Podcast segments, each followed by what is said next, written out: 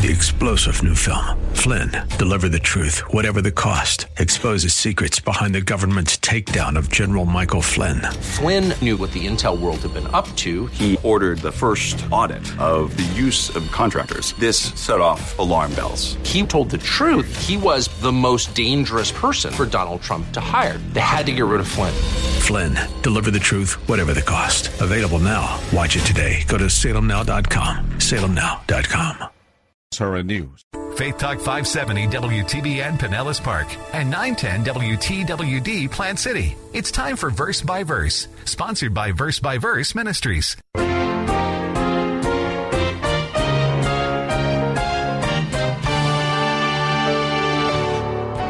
The Bible says, "The soul that sins, it shall die." You, have you ever sinned?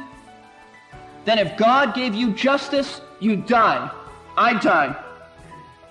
The moment we violate one of God's laws, God has every right to kill us on the spot without any questions, and He would be absolutely just in doing so. What if God did choose to immediately kill everyone who failed Him? We would all be dead pretty soon, wouldn't we? I'm glad God is patient. Welcome to Verse by Verse. Pastor teacher Steve Kreloff is guiding us through an in depth study in the first three chapters of the book of Romans. Pastor Steve is the teaching pastor at Lakeside Community Chapel in Clearwater, Florida, where he has been serving for over 26 years. If you have your Bible, turn to Romans chapter 2.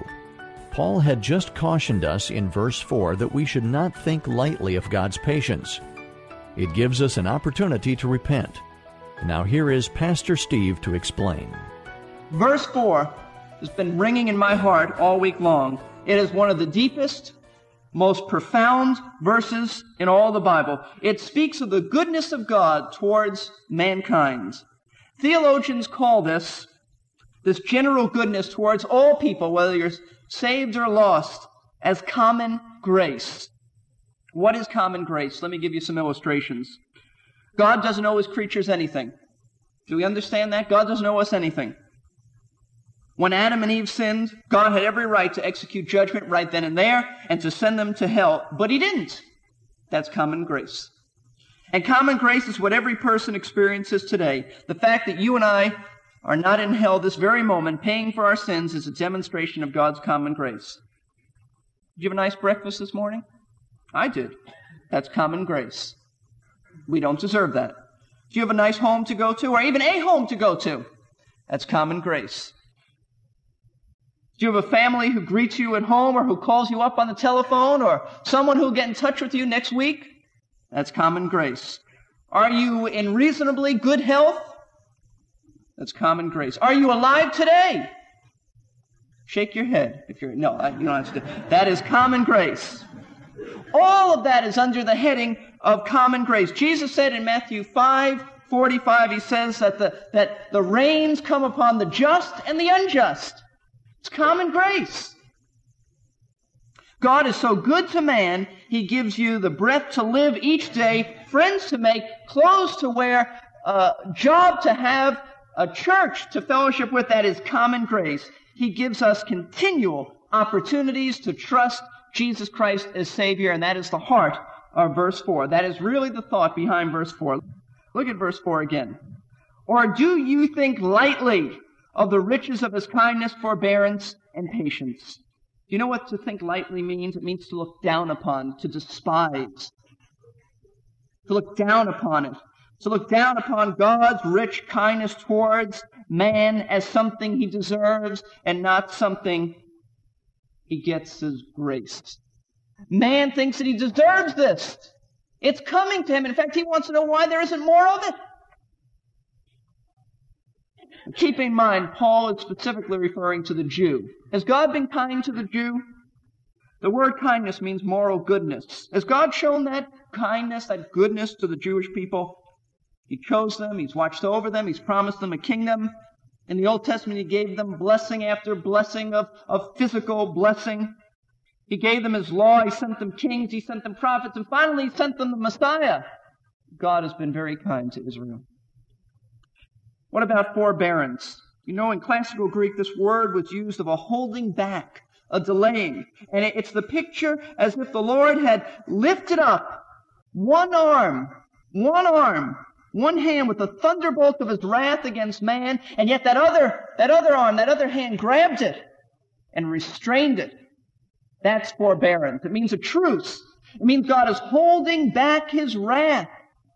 What his right arm is, is up to do, his left arm grabs and says, wait a minute. That's forbearance. Has God been forbearing to Israel? Yes, he has. The fact that God hasn't wiped Israel and every nation off the face of the earth for their rebellion towards him is proof of his forbearance. And what about patience? It means he's slow in avenging wrongs. Has God been slow in avenging wrongs? Just look through the Old Testament. Has God been slow in avenging the wrongs that Israel has done towards him? Absolutely. How did the Jewish people despise the riches of his kindness, forbearance, and patience? They thought they deserved it. They thought it was coming to them. They thought they were the, the favorites of heaven. They took his mercies for granted as if they had it coming to them. Now, lest we sit back in judgment and say, how horrible, how terrible. I'll tell you, it's not just a Jewish problem, it's a human problem. It's a human perspective. All of mankind struggles with this. We all, to one degree or another, despise the kindness, forbearance, and patience of God.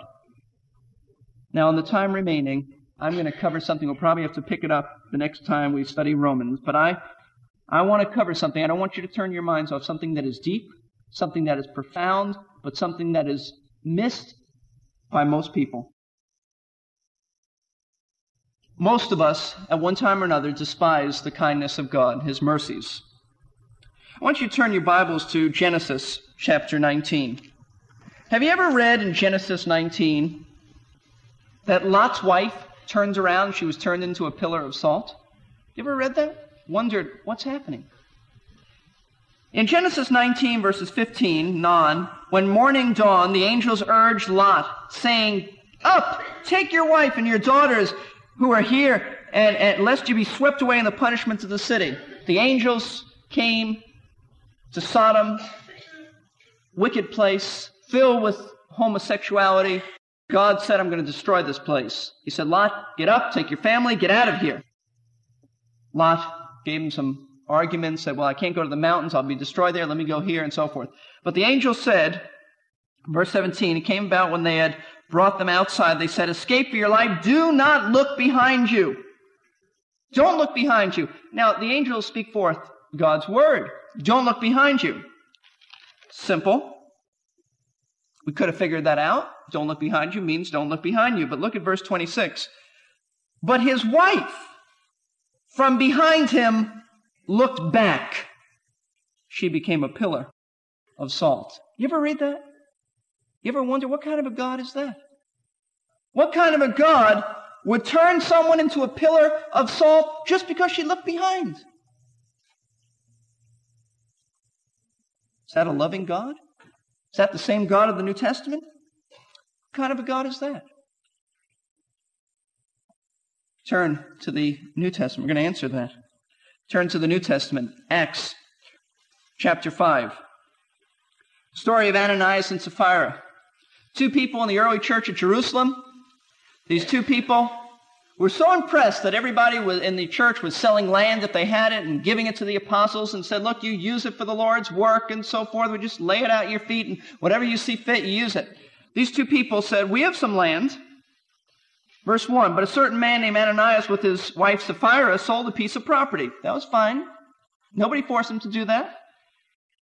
And they kept back some of the price for himself which is okay too, except, I mean, they didn't have to give all of it to the Lord, except they told the Lord that they'd give it all to Him. And they told the church that they'd give it all, that this was all the money that they got from it. With his wife's full knowledge, and they and bring a portion of it, he laid it at the apostles' feet. Should have brought all of it when you said you're going to bring all of it. Nobody forced him into it.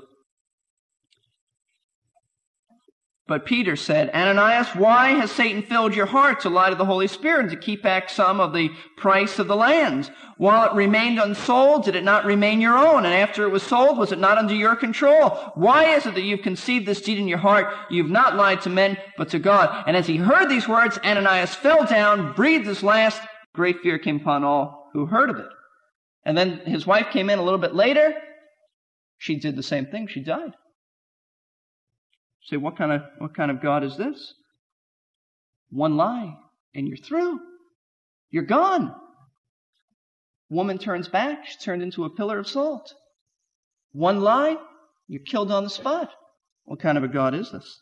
Now, there are many incidents like this in the Bible, especially in the Old Testament. God wiped out the Canaanites. God wiped out other civilizations. Men, women, children, wiped out. Just doesn't seem to fit our picture of a loving, gracious, kind, merciful God. In fact, that's why so many liberal theologians have concluded that the Bible presents two gods. You ever hear that? They say, look, the Old Testament God is the God of wrath. The New Testament God is the God of love. Totally false. Absolutely false. There's one God. And how do we reconcile the fact that Lot's wife turns around and becomes salt and Ananias and Sapphira lie and they're struck down dead, but David commits adultery and murder and he goes on living? And Ahab and Jezebel mock God for years before God deals with them in judgment. How do we reconcile that? I'll tell you. The answer is that every one of us sitting here today deserves the judgment of God right now. Right now. None of us deserves to walk through the, the doors and out into the street. None of us. The Bible says the soul that sins, it shall die. You, have you ever sinned? Then if God gave you justice, you die. I die. The moment we violate one of God's laws, God has every right to kill us on the spot without any questions, and he would be absolutely just in doing so. Well, watch this.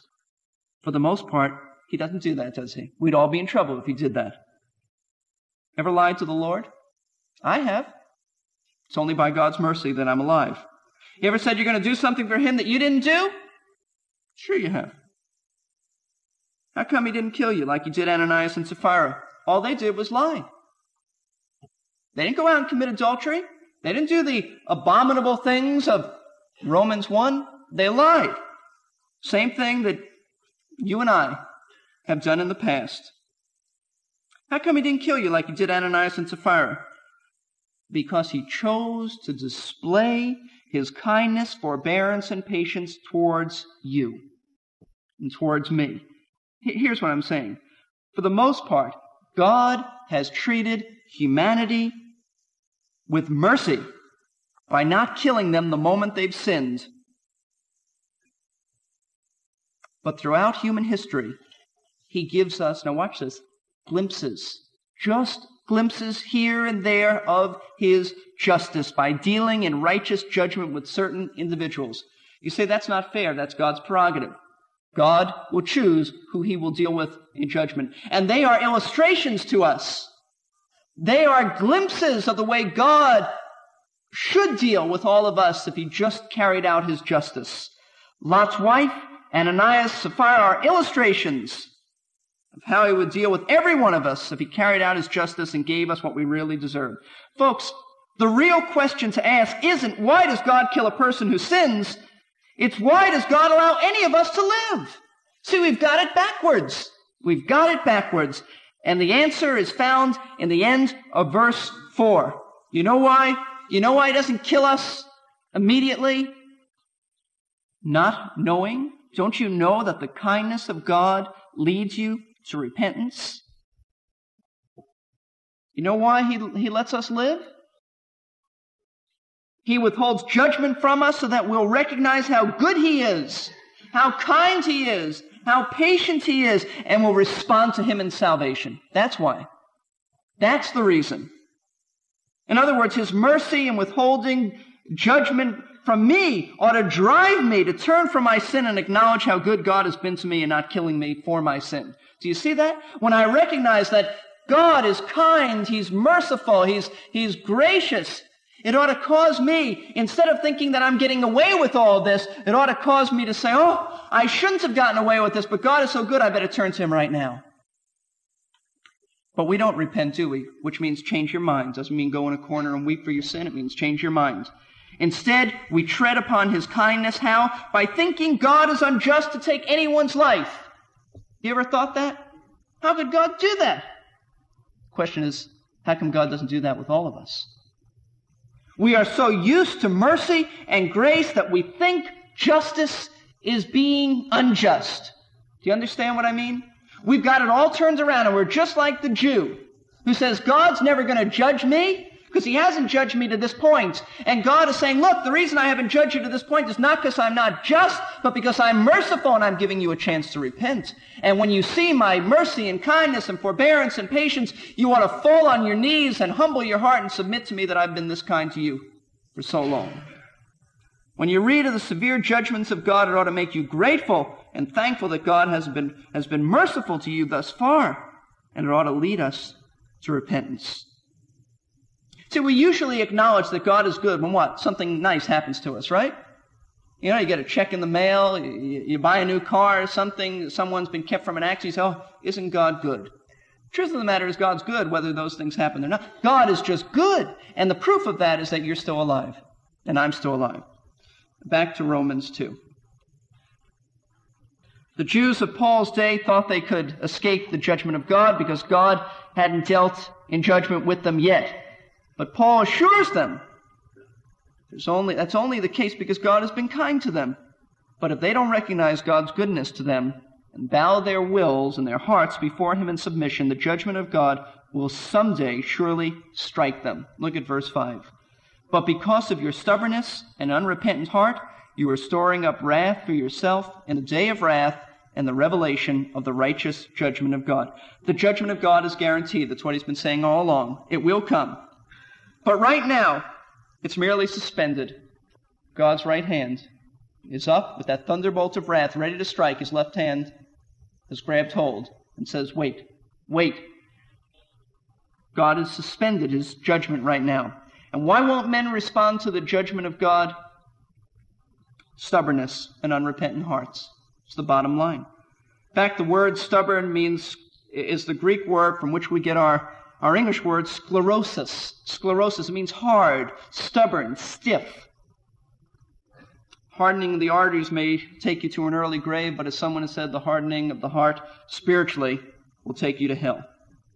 If you continue to reject God's mercy and grace and continue to tread upon it and discard it and say it's not there, God is unjust, God is not right, and you don't see that He's merciful and loving and kind, then that doesn't cause you to run to him, then you store, the Bible says in verse 5, you store up wrath for yourself in the day of wrath. What is the day of wrath? The day when God is going to judge mankind after the millennial kingdom called the Great White Throne Judgment by the Lord Jesus Christ. He will judge every person who's never accepted him. You see, we store up more of God's wrath. You pile, this is what verse 5 means, means to treasure it, to pile it, pile more and more until one day the, at the great white throne judgment, his wrath is going to break loose on you. It's like a dam that's, that's just can't, it's just filled to the top and it's going to break forth. My friends, every day you reject God's mercy and aren't converted to Christ, you add a drop to the, to the reservoir of God's wrath. And someday that patience and kindness and mercy and forbearance will end. Don't be deceived. And that is, that is exactly what Paul is saying. It is a great deception. Don't be deceived. It is an illusion. Don't be deceived. God may not judge you now, but don't interpret that to mean that things are fine. They're not. That God won't judge you now doesn't mean that he will never judge you. It just means he's been merciful. When you recognize that, it ought to lead you to the Lord because it ought to lead you to see how sinful you are and how good he is. And that's what salvation is all about. I recognize that I deserve the judgment of God, but I recognize that he's loving and merciful and kind. And I flee to him. Because why? At Calvary's cross, Jesus Christ bore our judgment. At Calvary's tree, God struck down his own son so that he doesn't have to strike us in wrath. See, it's ironic. God's goodness ought to lead us to repent instead of interpreting it to mean that you don't need to repent. See, that's the irony of it, uh, uh, of these two verses, especially verse 4. God's goodness ought to lead us to repent instead. Many interpret this to say, I don't need to repent because judgment hasn't come already. By the time you wake up, it'll be too late.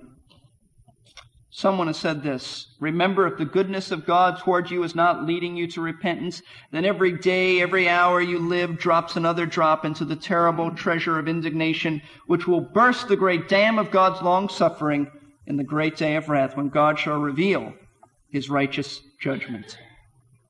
Will you go on despising the kindness of God? I hope not. I hope not. I hope you realize that God doesn't have to be merciful to any of us, but He is. If you're without Christ, this may be the last day that God is holding back His mercy from you, or holding back His judgment rather from you. You don't know how long you have. There may not be some of you here next, next Sunday. You may be ushered into eternity. Why God is merciful. While there's still time, the Bible says, harden not your hearts. If you flee to the Christ of Calvary, you'll be delivered from judgment. Why? Because the judgment of God is already struck there. So there's a message for Christians. Let's be, let's be, be thankful. Let's be gracious. Let's be, let's be appreciative of God's mercy and kindness. But the real message here, the real message is that if you're without Christ, and there are some, the sound of my voice, who are without Christ, then flee to Him because you need God's grace in salvation. Judgment is inevitable. It is guaranteed. Either you believe that Christ bore your judgment and be delivered from that judgment, or else you bear that judgment yourself for all of eternity in the lake of fire. Let's bow for prayer. These are never easy messages to bring. They sound so harsh, so unloving, so cruel. But remember it. Remember the love of God is behind this. Remember that Paul doesn't stop with Romans chapter 2. He goes on to Romans 3, which speaks that God has provided a way out. You see, as I said last week, it's only someone who loves you who will tell you the truth. God has told you the truth. The truth is that judgment is inevitable. Will you believe the Word of God? Or will you go on being deceived by hypocrisy? That's up to you. If you'd like to trust Christ, you can trust Him where you are. You can trust Him at home. You can trust Him driving in your car. You can believe that Christ has died for your sins and, and depend on Him for your eternal salvation. But if we can be of help to you, we have counselors up at the front after the service who will speak to you and give you guidance from the Bible. Avail yourselves of them. They're your servants. They're waiting to help you. Father, I pray that you'll help us to have the right perspective, to understand that God is so merciful. And these glimpses of, of judgment in the Old Testament and some in the New Testament should not deceive us. They're just illustrations and glimpses of what we all deserve. If you dealt with every one of us that way, you'd be perfectly just and righteous, but you don't. You're so kind. You're so gracious. I pray that you'd help us not to tread upon that, not to tread upon your mercies, not to call justice being unjust, but to take every day and every moment you give us as a display of your kindness. Take these words, take your word, and apply it in the depths of our being. We pray this in Christ's name. Amen. Amen. What a gift we have been offered rescue from the judgment that we so richly deserve. The writer of Hebrews said it well How will we escape if we neglect so great a salvation? Please don't take lightly God's patience and mercy. No one knows how much longer it will last. We hope today's class was enlightening for you. You have been listening to Verse by Verse with Pastor Steve Kreloff of Lakeside Community Chapel in Clearwater, Florida. These daily Bible classes of the air are produced by Verse by Verse Ministries. It's a faith ministry made possible through the gifts and prayers of listeners like you. To listen again to today's class, please visit our website, versebyverseradio.org. We have not only today's broadcast, but many previous ones as well. That's versebyverseradio.org. Today was the conclusion of a two part message. You can hear the entire message without announcements on CD or cassette if you would like to order one. call us at 727 441 1714. Leave your name and a number, and we will return your call during weekday office hours. The number again is 727 441 1714. How many ways are there to get to heaven? Some people say there are lots of ways. God's Word does not say there are lots of ways. In a perfect world, there would be two ways. But as Paul has established here in Romans, this is far from a perfect world. God has many reasons to judge us. Pastor Steve will be sharing some of them next time on Verse by Verse.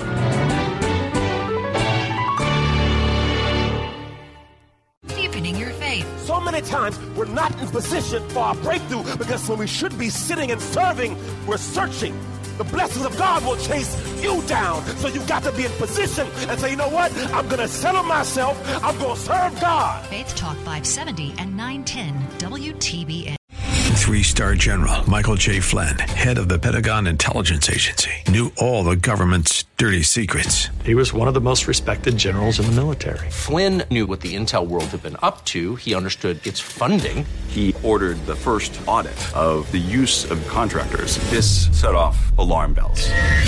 The explosive new documentary, Flynn, Deliver the Truth, Whatever the Cost, and covers the facts behind this scandal. Flynn told the truth. He was the most dangerous person for Donald Trump to hire. I find out the worst enemy that I'm going to face in my life is right here in America. They took my assessment and they wanted me to change it. And I was like, I'm not changing it. They had to get rid of Flynn with in depth interviews, archival footage, and never before seen personal records of the man behind the headlines. I just felt like I was drowning. Flynn, deliver the truth, whatever the cost. Available now. Watch it today. Go to salemnow.com. Salemnow.com.